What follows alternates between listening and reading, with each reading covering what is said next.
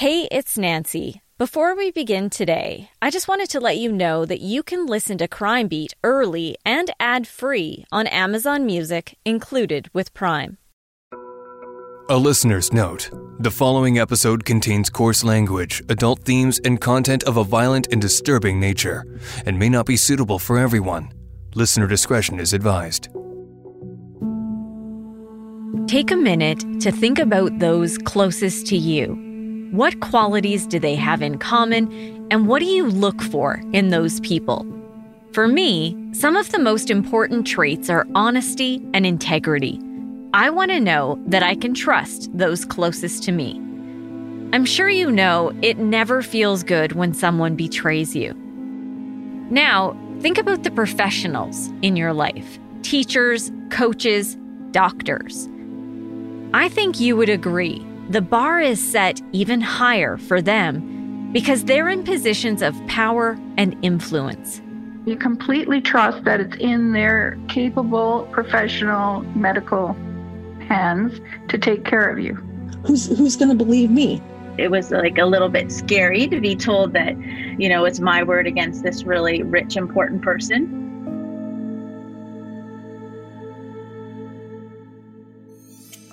I'm Nancy Hixt, a crime reporter for Global News. Today, on Crime Beat, a case of betrayal, a breach of trust by a person of authority, a physician. This is a story of violated care.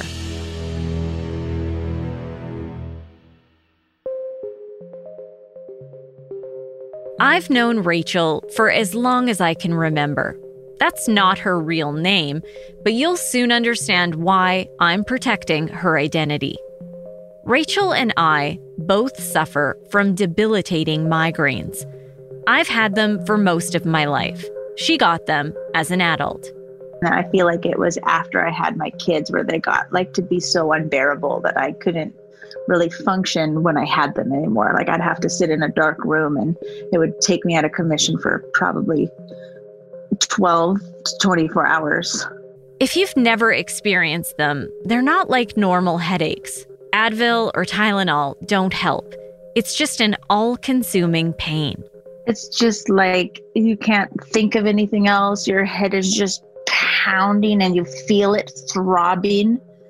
And any light just hurts. So you just close your eyes. Sometimes I've had it where it'll make me like feel like I have to throw up and feel sick my headaches were just becoming like like they just affected my daily life. I started having to miss work because, you know, I, I just couldn't function.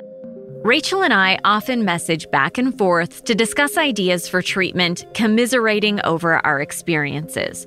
We've both tried pretty much everything to find some relief, from natural remedies like peppermint oil to painkillers. At times, they work. But the migraines haven't stopped. We've both seen family doctors who have sent us to specialists. But Rachel's experience with her neurologist was shocking. Not only did she suffer from incapacitating pain, but for many years, she suffered in silence after an incident with someone who was entrusted with her treatment. One of my really good friends from high school has her daughter in gymnastics. And she had posted something on Facebook about this gymnast doctor and how she hopes he rots in hell or something like that she said. And i was like what do, what do, i just commented on it and i said what do you mean? Who's this doctor? And she goes oh you haven't heard about the larry nassar case? And i said no. And then she sent me an article like she facebooked me an article. And at, literally as i was reading the article I stopped and I said to myself, why didn't these girls come forward? If they would have come forward, less people would have been abused by him. And as those thoughts were just leaking out of my sad little brain, it just hit me like a ton of bricks that, you know, you you have been in a similar situation and you were 30 years old and you didn't say anything. So, you know, don't judge these girls because because you should have known better. And then I was just just standing there shocked that that it's you know that that memory came back to me and and I wasn't really sure what to do with it. I, I felt ashamed for feeling judgmental of those girls. Well, actually, what I did next is I sent you an email and I told you what happened. Um, and I, I just asked for your advice as to who I should talk to. And you said that if it happened to me, it probably happened to other people and that I should talk to the police. At that point, Rachel needed to dig up some dates and background on the neurologist she went to. It had been a decade since that traumatic appointment, and she all but blocked it from her mind.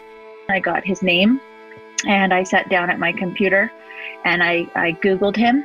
And the first thing, I think it was the first thing that came up was the uh, Rate MD site where I guess you can go rate a doctor. And his name was there, and I just clicked on it, and he had like zero stars or something like super poor rating. I just had chills go down my spine because I was like, oh my goodness, there are other people. He isn't normal. You know, I was right. And that's when I reconnected with you and you helped me find someone to go and speak with. I went through those posts on RateMD as well. One reviewer said she saw this doctor in 1987 and wrote she had been suffering from a headache for more than a year. He made me take my clothes and bra off unnecessarily. Another review from November 2011 read He made me take my top off, including my bra, for a neurological exam. I have seen many neurologists, and I now know that this is not necessary. I searched for any information I could find about this doctor, including a photo. But it seemed there were no pictures, which was strange considering his esteemed role in the medical community. A coworker who is really good at digging up information online found a tiny photo hidden deep inside a PDF posted many years earlier. And you sent it to me, and instantaneously I was like, yep, that's him. And you were like, are, are you 100% sure? I said, I'm 150% sure. And I, I totally recognized him. I told Rachel she needed to go to police. Yeah, so I've, I've never been to the police before for really anything. And I had to go into like a back room and um, they record you. And so they ask you certain questions. And, you know, it's a little bit tough because you're you're sitting in there with this strange man, you know, telling him a story about another strange man and so it's a little bit uncomfortable that way but you know he was he was kind and um, the, the officer was kind and you know was patient and asked me the questions and then he said at the end of the interview you know we'll shut it off and and we'll go into another room and just finish up with the details. He did say that there there wasn't you know any other um, charges brought up against this this particular doctor and that he was one of Calgary's elite, you know, wealthy people, and that all his friends are doctors and all his um, friends are lawyers, and they're going to back him up. And you know, I just, I, it was like a little bit scary to be told that, you know, it's my word against this really rich, important person. And I just said, well, I, I, um, I'm just here to tell my story. And I had hoped that maybe someone else had come forward or someone else will come forward. And that's when they assured me that nobody had. In the interview, like, I feel like he took me seriously and, you know, he, he agreed that that didn't seem right and didn't seem normal. But it was in like the second area when we weren't being recorded that, you know, he just kind of said that, you know, he has all these big wigs behind him you know, so and I just he didn't really finish. It just kind of alluded to the fact that, you know, it's your word against his. And he has a lot of money behind his word and you don't. so she left feeling defeated. It took her a lot of courage to go to police in the first place. I was super scared that, you know, I'd get sued. I need to take a minute to address this issue. As I've previously mentioned on Crime Beat, training for police officers has changed over the years. When Rachel told me her experience with that officer, I was blown away. I've been a crime reporter for nearly 25 years, and I've never heard of a police officer telling a victim of sexual assault she should let it go or she could face legal action of her own. I should note, I've heard from several women who felt this detective made inappropriate comments. Both back when it happened and in writing this episode, I asked the Calgary Police Service how these allegations against this officer were handled. Calgary police told me they're unable to say if the officer in this case has been disciplined. However, in late 2020, he was reassigned and no longer works in the sex crimes unit. After Rachel's interaction with that officer, she didn't know what to do. Again, she called me. I reached out to police to let them know I was considering doing a story. They asked me to hold off, that it could jeopardize the investigation. I agreed to wait for at least a little while. I don't ever want to be the reason someone doesn't find justice. A few weeks later, Rachel heard back from police. He told me this over the phone that there were two historical complaints, and he said, you could lay all three of your files next to each other. And he said, and you could take off names and dates, and the stories are like identical. By now, I'm sure you're wondering exactly what happened in that appointment with the neurologist. I believe the nurse led me in and she said, uh, You need to take off your bra and your shirt, um, and the doctor will be right in. And I remember saying to her, I'm here to get my head examined. Why do I need to take off my clothes? And then she just said, it's just standard procedure. And that's when I real that's when I started like I started breathing sort of panicky and I I started telling myself, you know, you're overreacting. You're overreacting like you always do. He's a doctor. He's here. And I remember thinking all through in my head, I remember thinking, he I have migraines. He's going to want to check my neck and my shoulder muscles uh, to see if it's a tension thing. He's going to want to rule out all these things, and that's probably why he's asked you to do this. I reached out to CARNA the College and Association of Nurses of Alberta, to see if there were any complaints filed against the nurses in this case. They couldn't confirm if there were. Under the Health Profession Act, the status of complaints are kept confidential. Unless referred to a hearing tribunal, then those proceedings become public. I should add, under CARNA's Protection of Patients of Sexual Abuse and Sexual Misconduct standards, if a nurse has reasonable grounds to believe that the conduct of any regulated profession constitutes sexual abuse or sexual misconduct, they must report that member to the appropriate regulatory college. Whether or not that happened in this case, there's no way to know unless a nurse comes forward and shares their story. And I remember just talking myself, this is not, you know, this is normal. This is, you know, this lady wouldn't bring you in here if it was, if she, you know, if it wasn't normal, she wouldn't, she wouldn't leave you here and tell you to take your clothes off. And so you're just constantly telling yourself and self talking yourself into doing what was asked. And I did have a gown. And I remember her saying to, to keep it open to the front. And again, I started kind of panicking, thinking, that's really weird. I don't I don't ever recall you know i had my two babies and i never i never had it open to the front it was always open to the back and that was just a really weird comment to me and then she left. And and I, and I kind of hoped that she'd come back in with the doctor but she never did did. And in shuffled this little white-haired man. And he never looked at me in the eye. He didn't really say anything to me. It's just this creepy little doctor.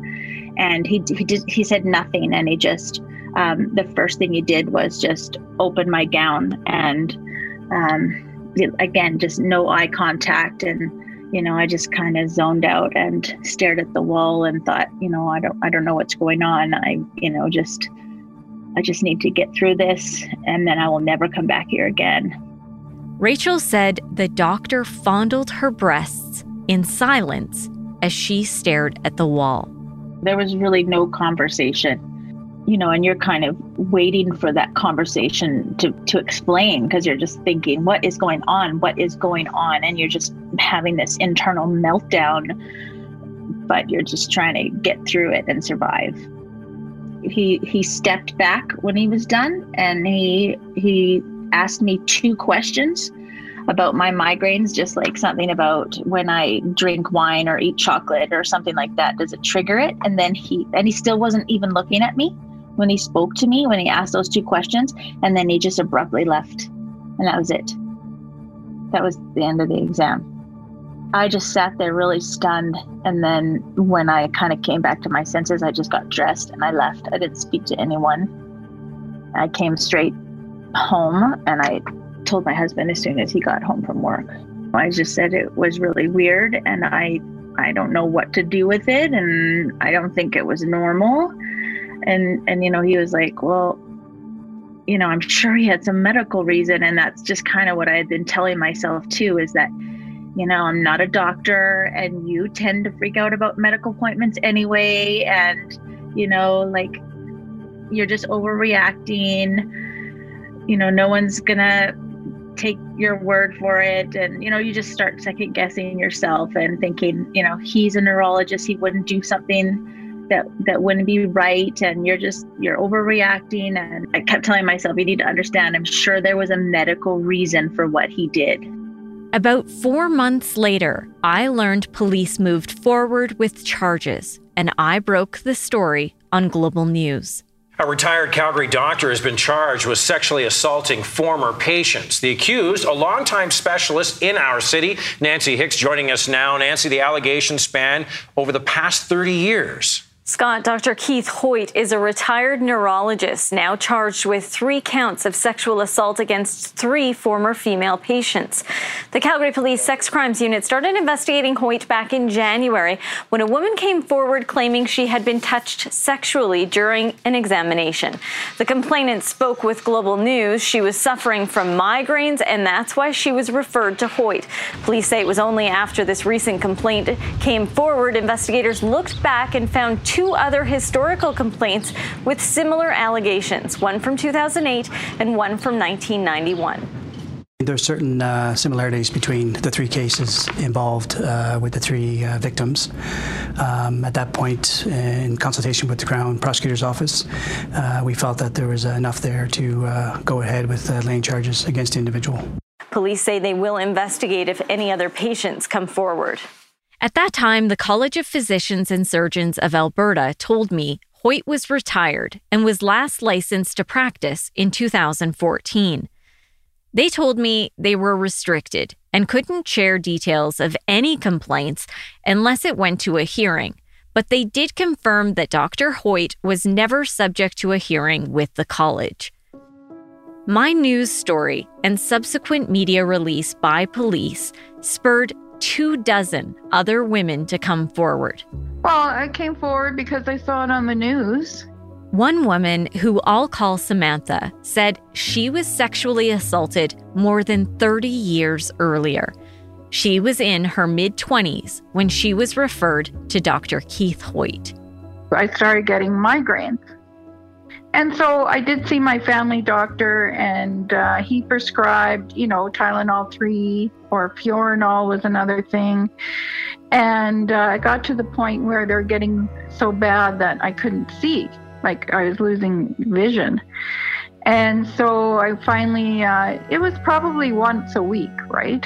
But you're you're pretty much in the dark for 24 hours, and it's really hard when you have two little ones. At that point, I had two little girls. Yeah, so I saw my family physician, uh, you know, again, because that was probably the third time I saw him about it, and he referred me to Keith Hoyte. So it was probably 1983 or 84. Samantha's migraines were bad, and she was desperate for relief. You completely trust that it's in their capable, professional medical hands to take care of you. I remember uh, walking into his office. It was a large reception area. Uh, there was nobody there except for a receptionist. And um, I had an appointment with him, so I walked. Um, I was directed to go right into his office. So he had, you know, a pretty nice office, and uh, looked at me across his desk, and um, he had like a piece of, like a notepad and a pen, and he was asking me questions. You know, like how long have you had these migraines, and how long do they last? But the whole time he was talking to me, he was talking to my chest. And so I kept looking down because I thought maybe I spilled something. Like he didn't look at, at my face. Right away, you have that feeling that comes over you, right? That there's something, you know, just doesn't feel right. And um, so he asked me about if anyone in my family has migraine, um, how long they've been going on. And then he said, okay, I want you to go into the next room and take all your clothes off. So I got up and went into the next room, which was a doorway from his office into the exam room. I wasn't sure um, what he needed to look at. I mean, he's a neurologist, so that's your nervous system. So I'm thinking, okay, like maybe he has to check out things in my nervous system. Anyways, I went in the room and there was no uh, gown or sheet or anything. I just laid naked on this bench kind of thing, black leather bench. Samantha recalls Hoyte came into the exam room moments later carrying a bag. He opened up the bag and took out a pin. And he said he was going to pin prick me to test my reflexes. Right? So he started with my feet and started pin pricking my feet and then up my legs and then in between my legs on my stomach and then around the breasts and on the nipples. Yeah. The whole time I was just kind of frozen in in fear, I think, and in shock really. It was intimate. So to me it was a sexual thing because it was so intimate. But then I a lot of times, you know, you're we're raised to be it's okay to be naked with the doctor. But usually, you know, you have some kind of a sheet on you or something. But anyways, uh, I was just terrified, basically laying there terrified, thinking, I don't know if this, you know, and I couldn't speak. I didn't even speak. I don't know why. He was lingering on the breast. But, you know, the exam was long. Like it seemed so long. Like I know it was maybe 20 minutes, but it seemed so long. After he was finished, uh, you know, holding my breasts and pricking my nipples on both sides and everything, um, he went kind of up my neck a little bit and on my shoulders. So he made it look like it was natural to go from head to toe, you know?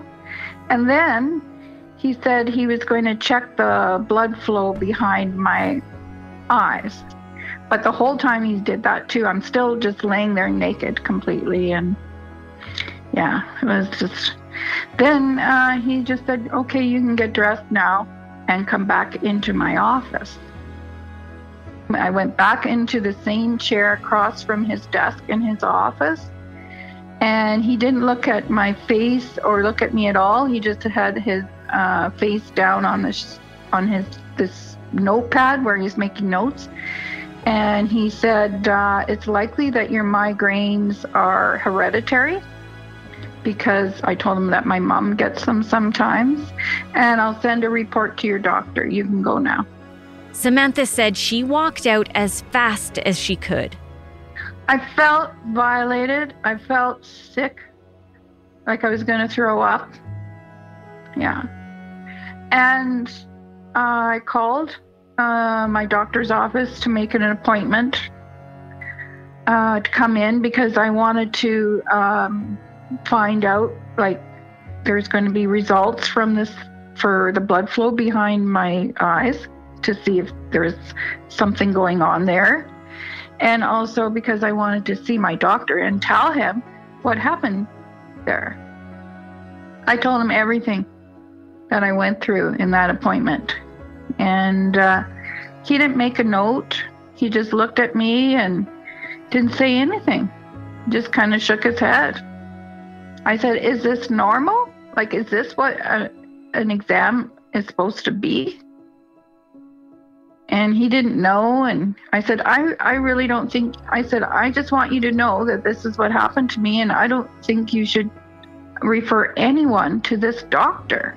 But Samantha said years later, she found out her doctor continued to send patients to Hoyte. Yes, I know he did because he referred my mother to him. It's 2004 or something like that. My mom said she was going to go see this Dr. Hoyte, that our family doctor had referred her. And I said, Well, Mom, this Dr. Hoyte sexually assaulted me. And I was just angry and frustrated and how nobody cares. So she she's like, you know, how moms are. Well, I'm old. He's not going to try to sexually assault me. I'm like, well, mom, that's not the point. The point is, I asked our family doctor not to send anyone else to this neurologist. And, you know, he should be reporting him. Isn't he mandated to report this? Like, she went to see him and she said he never touched her in any inappropriate way.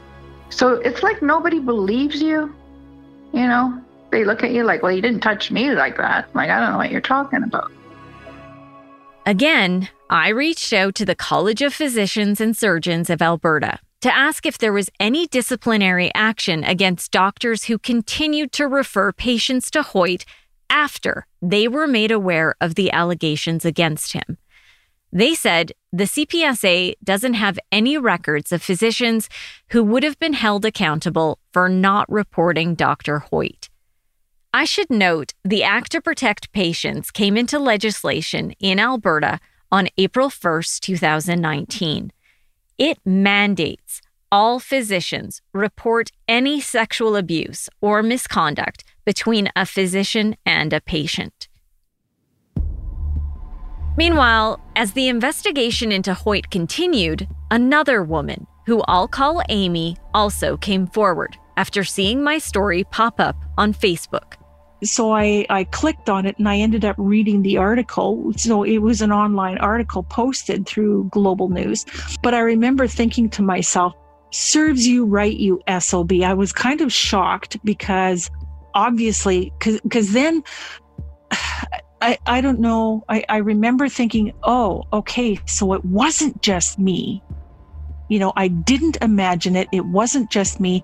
He's been pulling this crap on other women uh, I read at the bottom, you know, if, if you've been a victim or if you know somebody who has, please contact or encourage them to contact the Calgary Police Service. And I was at work when I saw that. Uh, I was sitting in my office. I closed my door and I was on the phone to CPS before I could even think twice about it. I thought, you know what? That's it. That's it. I'm doing this. Amy's assault also happened decades ago, in the early 90s. She was sent to Dr. Keith Hoyte following a car crash. So we were at a green light, and the car in front of us wanted to turn left. So we were sitting behind that car waiting for it to clear the intersection. And uh, we heard uh, a screech, and all of a sudden we got hit from behind. I had a herniated disc in my lower back at L5S1 in addition to severe whiplash. I mean, you know, the, the GP figured out I had whiplash. I had severe vertigo. I had severe balance issues. Um, I, I, I, would be lying in bed and I would literally be grasping uh, the fitted sheet and or the mattress because I felt like I, I was moving so hard and so fast that I thought the bed was trying to tip me out onto the floor. Um, so I, I, had a lot of really severe um, injuries from that car accident. Like I was literally a mess from the base of my skull right down to my tailbone uh, as far as the injuries go. But the pain went right down to my toes. Amy said she'll never forget what happened the day she went to see Dr. Hoyte. I had the gown on with the opening to the back because, of course, you know, that's where my injuries were at the back of the neck, between the shoulder blades and the lower back, just above the tailbone, right? So um, I remember I was sitting on the exam table and uh, I remember the doctor coming in and I remember he had a file in his hand really didn't say much of anything. Like I, I, you know, kind of remember thinking to myself, well, this guy doesn't really talk much, does he? Um, so I know he looked through the file. I know he put the file down at some point. I know that there was no nurse in the room. Um, back then, it was not a common practice. And, you know, being a young, rather um, shy, kind of introverted, a little bit, you know, definitely very naive, um, it, it, wouldn't have occurred to me uh, when you go see a neurologist to ask to have a nurse present in the room. So, you know, I didn't ask for anybody else to be in there. So uh, I remember sitting on the exam table, and um, I'm pretty sure he must have asked a few questions, but again, I don't remember. What I do remember is that he took that gown, he, he took it down off my shoulders and, and basically, you know, kind of dropped it to my waist, you know, in, into my lap. And he just basically you know went went straight for my chest and and was you know fondling me and you know doing things that i thought wait a minute what does this have to do with anything i just realized i'm sitting here fidgeting with my blankets because my hands are working and they're all nervous so he took both his hands and uh, just kind of rubbed down um, the outside of, of both of my breasts at the same time and I remember that he was, he, he took his thumb and he was just rubbing them over both my nipples and then, you know, just kind of rolling them a little bit or whatever. And I'm like, what is going on here? And all I can remember to this day is feeling humiliated and embarrassed, whether you want to or not, okay? Whether it's against your will or not, that kind of action will elicit a sexual response in your own body. Okay? So when when somebody is doing that, when somebody is fondling you, okay, your breasts are going to react. And that is the part that I found humiliating and mortifying because I don't know this man. He's overweight. He's much older than I am, and he's doing this to me. And I'm like, you know, it, it, when, when when women talk about their body betraying them, that's exactly what I think about, and it's it's it's absolutely horrific. There's no feeling like that in the world. The next thing Amy remembers is getting dressed and leaving. She never went back so what exactly was this like how do you how do you process this and i i just I, I guess I kind of ignored it and put it away because I had no answers. You know, I, I didn't know what to do. I mean, at that time, you didn't necessarily talk about these. Well, I didn't talk about these things. I didn't know at that time what constituted a sexual assault. For nearly 30 years, there was one thought that replayed in her mind whenever she considered telling someone about Hoyte's abuse. Who's, who's going to believe me? When Amy finally went to police, she said she was shocked by one interaction with an investigator. When I was going through my statement and describing to him again what had happened to me, um, he was, you know, obviously I'm assuming he was taking notes, and he, and then his flippant, in my opinion, comment was, "Oh, okay, so it was just another boob grab."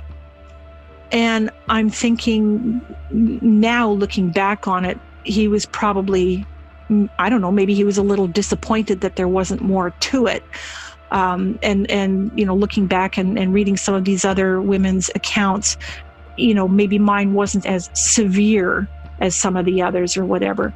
But at the same time, I was thinking, you jerk, how dare you trivialize what happened to me? What do you mean, just another boob grab? You, you, you can't minimize, you can't totally invalidate what happened to me by making that uninformed, uneducated, flippant disrespectful comment. And I remember being shocked because I'm thinking, but in this day and age, and you're working a sex assault case, why would you say something like that to a victim? It is extremely insensitive, if nothing else. And, and to me, it's, it's completely uneducated. Things were different back then. You know, the, the the the collective awareness about the incorrectness, the damage of uh, you know, a sexual assault. It's not the same as it is now. Mind you, you know, based on the comment that that detective made, you know, sometimes I wonder how much progress has been made. Although, you know, the, the public at large, society is putting up with less and less of it now. It doesn't mean it doesn't still happen, but there is certainly more awareness of it. And more of us, I, I hope, feel strengthened and empowered to speak out about this crap and let people know it's not okay. And if you're a cop or you're a judge or you're a doctor and you do this to people or make comments like that to people or trivialize somebody else's pain, guess what? Somebody's going to call you on it. We don't have to be silent anymore. After several more months of investigating, police finally charged Keith Hoyte with sexually assaulting 28 former patients. I've spoken with about a dozen of these women. Each of them left their appointments feeling violated, and at the time, many questioned if his neurological exams were legit. To better explain what an appointment with a neurologist should and should not include, I turn to an expert. My name is Neil Hagen. I'm a uh, neurologist with extra training in uh, oncology and also in pain assessment and management. So I've been a general neurologist as well as a uh, cancer neurologist working in a cancer center um, and a pain doc uh, for uh, about 25 years. Five years ago, Dr. Hagen stepped down from most of his clinical work. He's now a medical advisor for Alberta Health and for the Department of Health and Social Services in the Northwest Territories. Typically, if someone comes into a neurologist's office having been referred there for what might be migraine, uh, the patient would be asked to fill out some forms while they're waiting, which would describe their headache experience. How often, how severe, uh, how long they last, what medications have been tried, for how long, and so on. Then, when the patient comes in to see the neurologist, uh, maybe someone will have taken the blood pressure and do the vital signs. The neurologist will really make sure that uh, they understand what the patient wants out of this visit. Then they'll go ahead and ask all about uh, the symptoms that they've been having uh, and review in detail their past history and their overall general health, family history, and other parts of their story that could really bring some insight into what all is going on. And in migraine in particular, it would be what happens at the start? What, what do you first notice even before you get any pain, which might be nausea or some visual symptoms or some tingling? And then the description of the headache, which side, and, and other uh, details uh, like that. After doing a detailed history, then the neurologist would do an exam. It is um, well understood uh, in the neurological community and in throughout the medical community in all, all Western worlds that um, a physician must obtain a patient's informed consent before an examination or assessment of any kind. And um, if there is any doubt about the nature of it, particularly if there is an intimate exam, which would include the, the breasts, uh, it must be clearly and explicitly uh, described and consent must be obtained. So, what um, I read in the uh, description of the um, victims in this uh, instance is that uh, there was not consent, there was not an explanation, and there was a bit of uh, um, tomfoolery going on in that in the shroud of uncertainty then a uh, patient was touched in a way that they must never be touched in in in Alberta, our College of Physicians and Surgeons has written explicit standards on boundary violations. They've defined what is sexual abuse. And in those standards, it indicates that touching of a patient's body by a physician is not sexual abuse if touching is appropriate to the health care service that's being provided. But if a patient comes in with a migraine and there's nothing wrong with the skin of their chest, uh, then it would be uh, not appropriate to um, perform an intimate exam of that area. And yet, the uh, victims who described what they experienced described that what happened was with such sleuth that they wondered, what is this? Well, there is no doubt that a patient should never be touched unless they know they're going to be touched. And in fact, consent is not only given, but it must continue to be given. And the physician should keep on checking. How are you doing? Is that okay? Can I just check this here? Without doing that, you don't have consent. So I, what I read told me that this was inappropriate practice.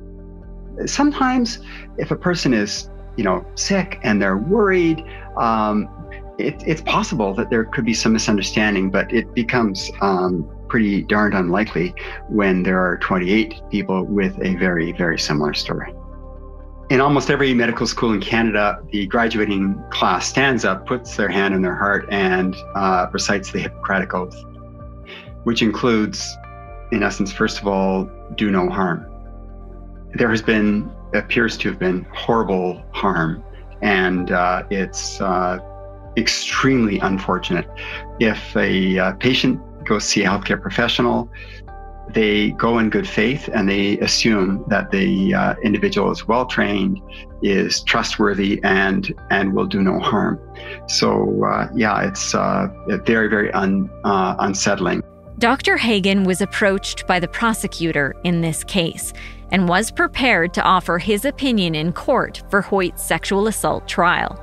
The question that the uh, Crown prosecutor posed me to me was Is there a plausible explanation for patients to have been examined in the way that they described?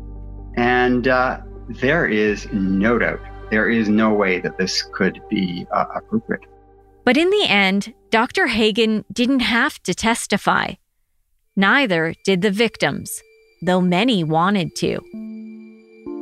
Instead, Keith Hoyte admitted to sexually assaulting 28 female patients over 30 years. An agreed statement of facts was read in court, outlining graphic assaults and a gross misuse of his position and power. The majority of women went to Hoyte because they suffered from migraines. Doctors for two women referred them because of concerns they may have multiple sclerosis. Other victims had chronic pain, fainting spells, seizures, numbness, and balance issues. I should note there were further details alleged by two women that Hoyte did not admit to. Samantha was one of those two women the judge in court asked about concessions. Were concessions made? And the Crown said yes on two of the cases for the agreed statement of facts. And she said that he would not agree to assaulting anyone below the waist. So that was the concession that I made just so he could get plead guilty and, and be convicted, you know. A sentencing hearing was held in September of 2020 during the COVID 19 pandemic. That created some additional challenges. The proceedings were held in a special ceremonial courtroom to allow for social distancing. About 20 of the women Hoyte assaulted were there in court to face him. They were there to see him handed a three year prison term following a joint submission by his defense and the prosecution. Hoyte is eligible for day parole in March 2021 and full parole in September of 2021. During the sentencing hearing, the prosecutor read several of the victim impact statements for women who couldn't be there or chose not to read their own. It was extremely emotional, and because of the trauma these women suffered, three court support dogs were brought into the room. This is often done in sexual assault cases in Calgary. I sat next to my friend, Rachel, and I was so proud of her as I listened to her read her statement in court. Going to a new doctor and putting myself in a vulnerable position is hard for me at the best of times. So when I finally got up the nerve and courage to do it and then ended up coming home victimized, it really did change my life. This old man used me for his own sexual gratification and then billed the province for it. You lied to yourself. You pretend it was nothing when it most certainly was something. It was, in fact, a gross abuse of power. I never went back to that man or any other neurologist after that, and instead spent years dealing with endless headaches. Because of that man's abuse, I became untrusting and unable to seek further medical attention from any other specialist. I will continue to tell my story and hope that one day we live in a world where we can trust that doctors have their patients' best interest at heart, a world where real doctors help their patients heal. You, Keith Hoyte, are not a doctor. Years ago, when you assaulted that first woman and broke that sacred doctor's oath, you traded in your credentials for selfish gratification. You, Keith Hoyte, are a sex offender. In covering this case, I learned the Calgary Police Service was first made aware of this sexual abuse 30 years ago.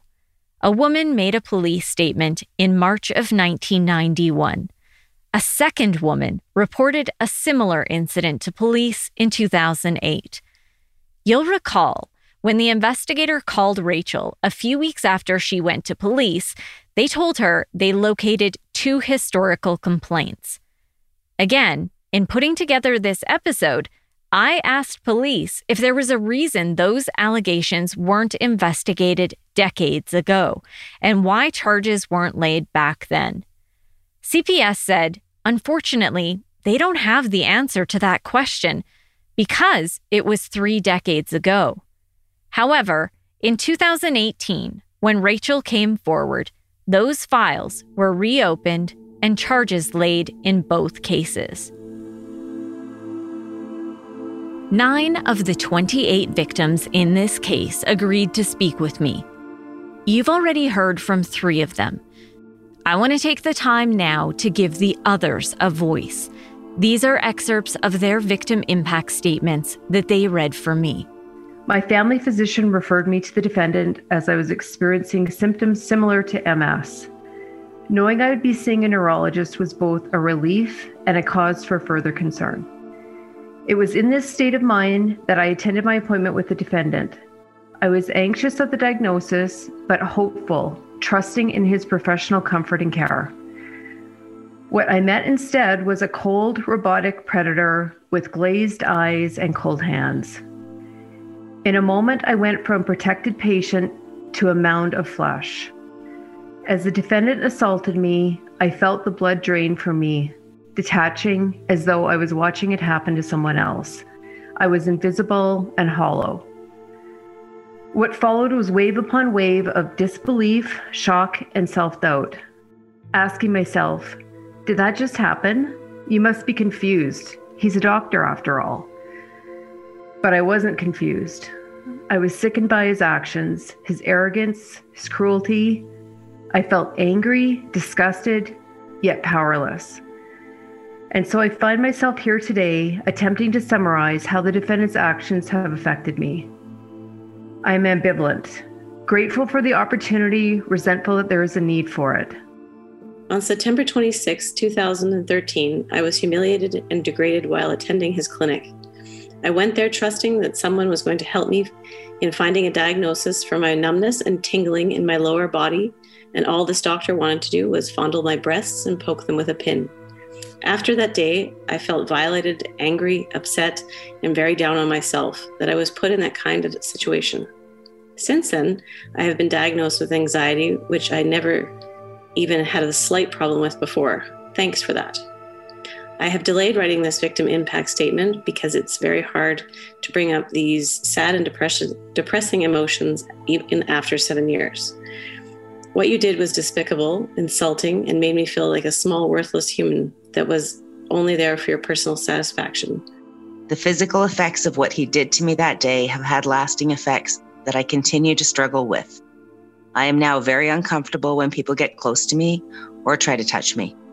The psychological effects for me are far worse. It does not matter where I am or what I am doing. Something will trigger my brain, and the best way I can describe to you what happens is a video turns on in my head. And I go through every second of that morning from the time I arrive for my appointment to the time I leave and sit in my car in the parking lot. Every little detail is highlighted from the chairs in the waiting room to the pictures on the walls to the layout of the areas. And yes, everything Dr. Hoyte did to me replays in slow motion. The horrific feelings I experienced that day return. I relive that day over and over. I no longer have trust in medical professionals. I am extremely uncomfortable and resistant to having any type of examinations. I am on guard all the time. The feeling of being vulnerable never goes away. Simply put, we are here because he got caught, not because there is any remorse for his actions. I believe he intentionally misused his position in a respected professional capacity for personal gratification without any regard for those he hurt. And the fact that he benefited personally and financially while doing this is disgraceful to me.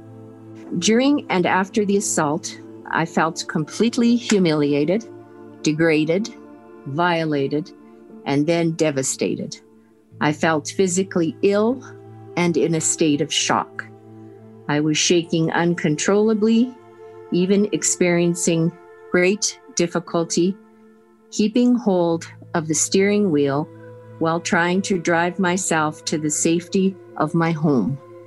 I felt totally helpless and taken advantage of by someone who was in a position of authority I will forever feel let down and disappointed by a medical expert whom I needed to fix my excruciating back pain and do no harm.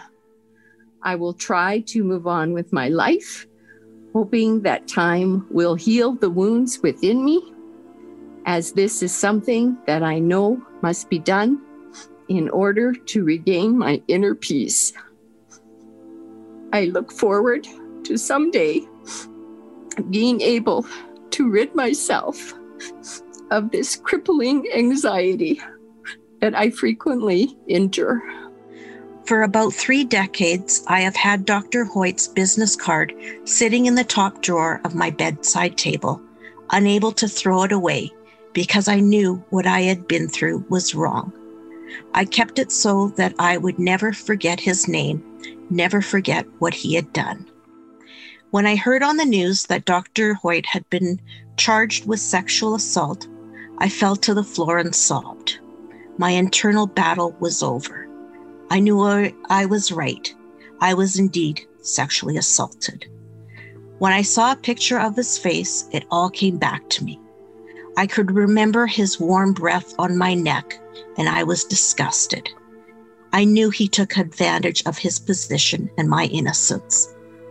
I will burst into tears and must explain to people why. My tears are for the struggle I have been through and the realization of the healing I need. It will take time for me to move on, but move on I will, knowing that Dr. Hoyte cannot abuse another patient again. I can move on knowing that there are good doctors and some bad doctors. I have decided to no longer call Dr. Hoyte a doctor, as he does not fit the definition of a true doctor to me. In your impenetrable office, you exposed me. You didn't care how I slouched away from your touch, my shoulders hunching in an effort to hide my bare vulnerability. You poked and prodded, felt and enjoyed. I tried to cover my nakedness with my feeble gown. You grunted in anger and exposed me again. In fear, I froze, while you enjoyed. Did you notice my distress? Of course not. This was never about me. It was about you, what you wanted and desired, what you knew you could do. Again, I covered myself with my paper thin gown. Again, you angrily bared me with an exasperated grunt, believing you had every right. I felt small, foolish, and embarrassed, a piece of meat used for your disgusting desire. You caused this helplessness.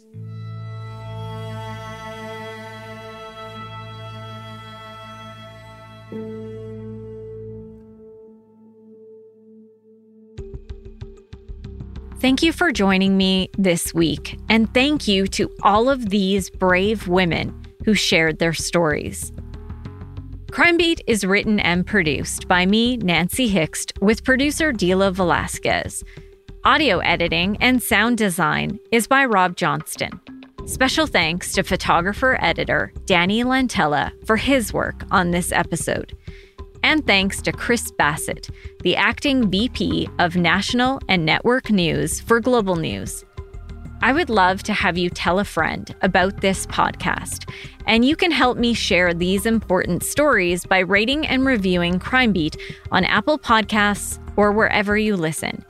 You can find me on Twitter at Nancy Hixt, on Facebook at Nancy Hixt Crime Beat, and I would love to have you join me for added content on Instagram at nancy.hixt. That's N A N C Y dot H I X T. Thanks again for listening. Please join me next time.